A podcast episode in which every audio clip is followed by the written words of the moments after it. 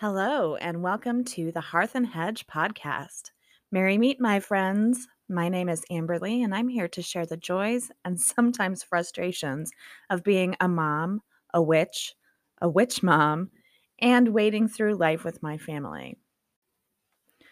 This is our premiere episode. I sincerely look forward to sharing my experiences and the experiences of other witches and alternative spiritual families with you. But today, I'm going to talk a bit about myself. I was born in a small town in the mountains of New Mexico on the cabin floor, oddly. Um, but um, that's how my family did it. So that's how it worked. Um, I was raised in a Christian family, uh, went to a Christian daycare every day while my parents went to work. We did not go to church very often, but we did on occasion um, usually, you know, Easter, Palm Sunday, that sort of thing.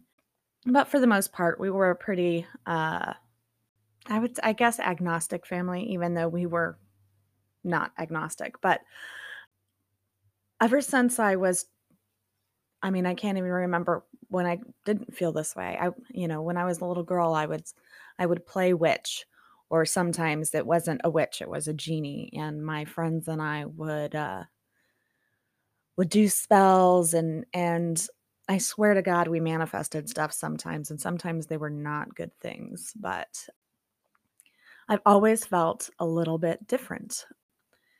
Christianity just didn't really fit right. I have no problem with it. 90% of my family is Christian and Mormon. Probably more than 90%, actually. Uh, not I, obviously. but it just never we didn't we didn't jibe i guess is what it is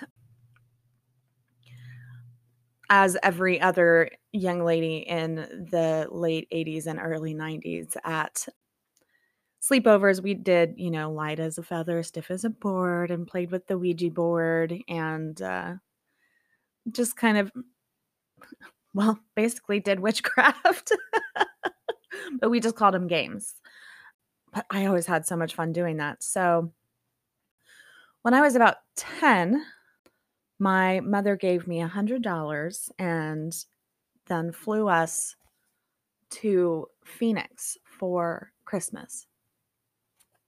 Uh, just for the day to go shopping, because I guess that's what you do. We flew from Albuquerque to Phoenix for the day, and I was given my $100 and sent on my merry way. And I walked into my first metaphysical shop and my mind was just absolutely blown. there were so many cool and amazing things. Um, and I purchased my first book.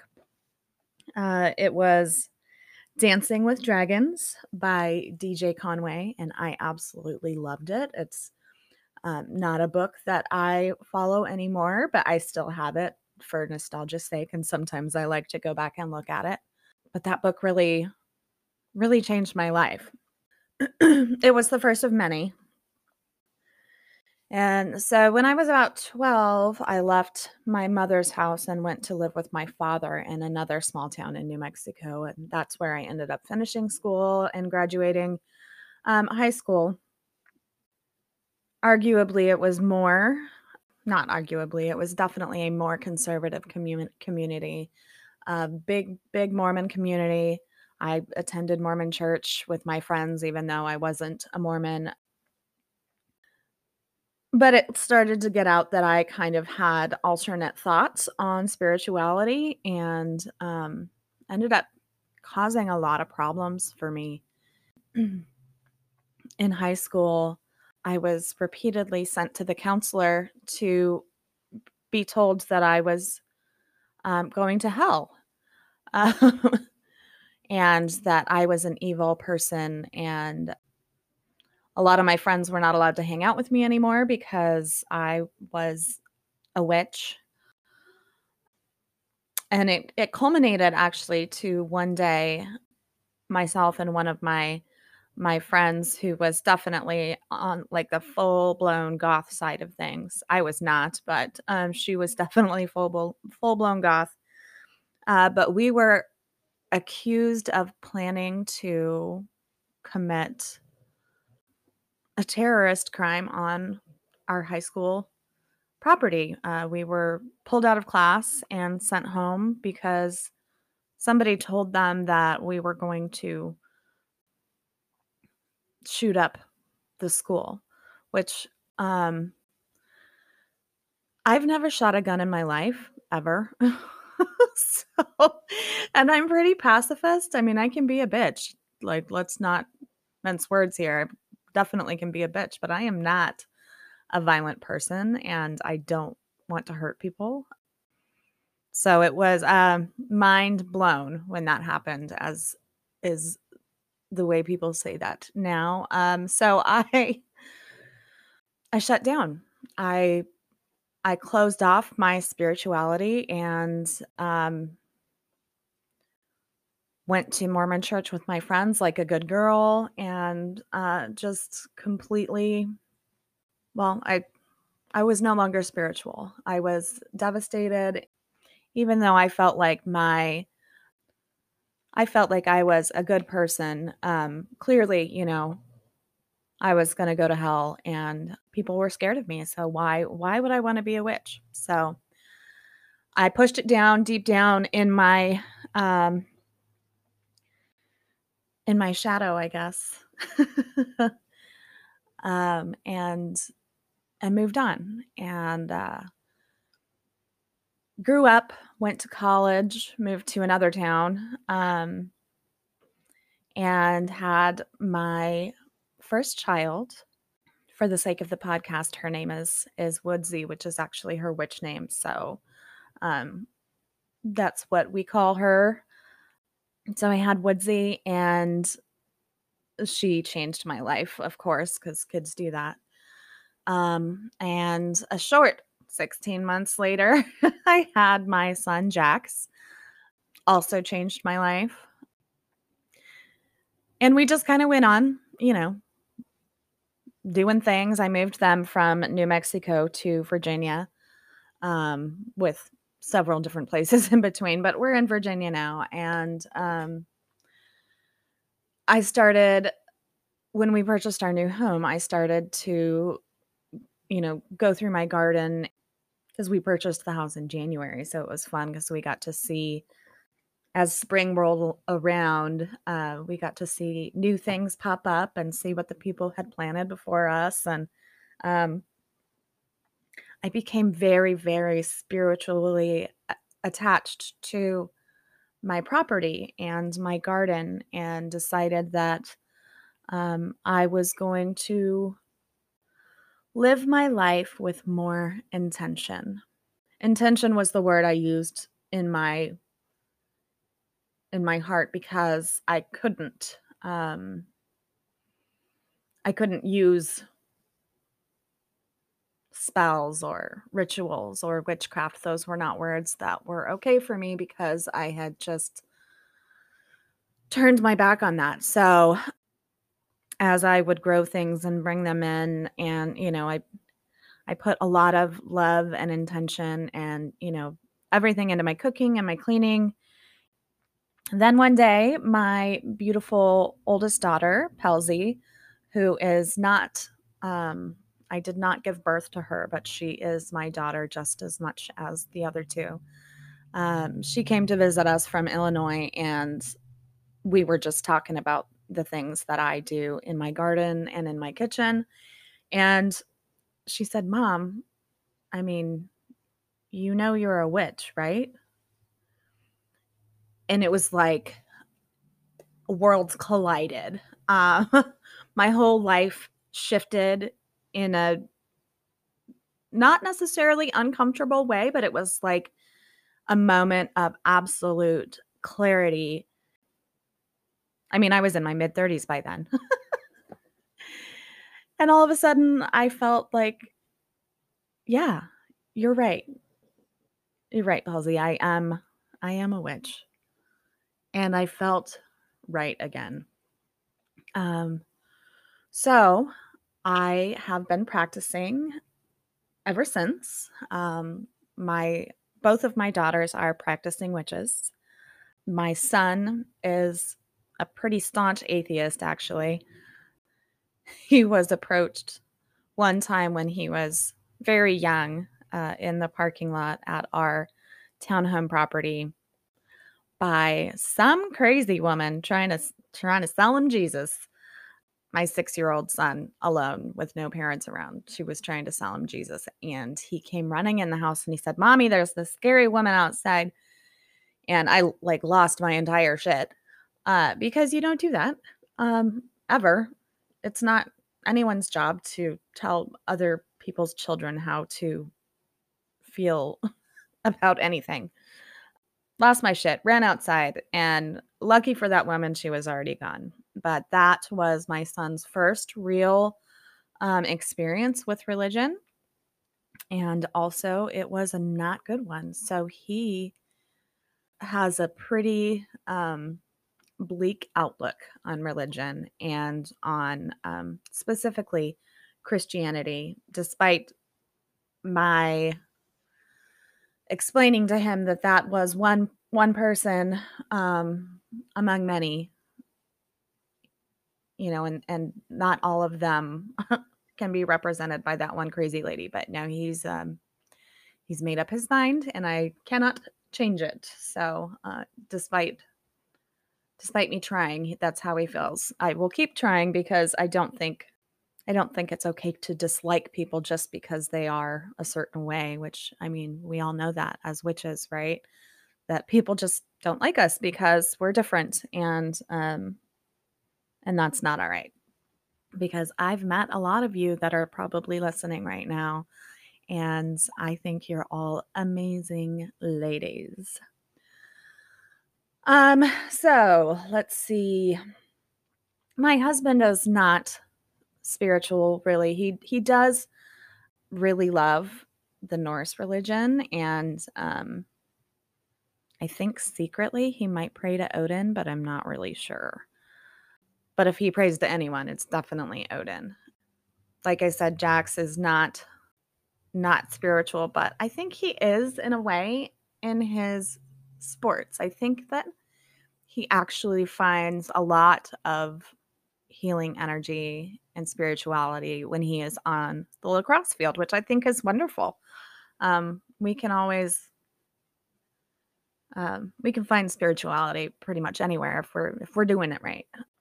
But this podcast, I haven't seen one about um, having a spiritual family, spiritually diverse family. Um, so I wanted to share ways that we can you know share our spirituality with our children um, and our husbands especially for those of us who don't have other members of the family that are also witches um, it's possible you can share your spirituality with your family without having to shove your beliefs or thoughts down their throats so i want to um, i will be interviewing other parents um, I do want to make it very, very clear that um, this podcast is for adults. Um, I am giving information to adults on how to share their their spirituality with their children, but this is absolutely not a podcast telling children how they should feel. Um, like I said earlier, that's not any adult's job other than their own kids. Uh, so just want to make that perfectly clear. So I will be doing interviews with other um, other parents, and also um, every episode, I plan on giving you a little spell or ritual or recipe or something to share with your family or help your home be clean or cleansed. Um, and today, today's spell is a harmony spell. I actually adapted it from a spell um, in the book A Thousand and One Spells by Cassandra Eason. I think I'm saying her last name right. Um, it's a great little book. It's literally just spells. There's no, there's not really anything else in there, but they're great little jumping off points for you to create your own spells, um, which is kind of what I do anyway. I'll read a book and then I'll like an idea and I might add my own thing or take stuff out. And um, so that's what I have here. Um, so this is a harmony spell. This is great for you to do if there is just a lot of tension in your house. Um, we know that as families, shit's not always, you know, happy all the time. Sometimes we get in fights or arguments, or um, sometimes it's, you know, the time of the month or whatever. Just sometimes families fight. So, this is to help um, kind of chase away that negativity and bring back the positivity in a faster manner. Um, what you will need for this spell are lavender flowers. You can also use um, dried sage if you feel like maybe your house needs to be cleansed of negative spiritual energy. Um, I would recommend please don't use white sage, um, but you can use kitchen sage, um, garden sage, which is what I grow and dry and use for stuff. I don't burn it because I hate the way sage smells, but you can also use rosemary.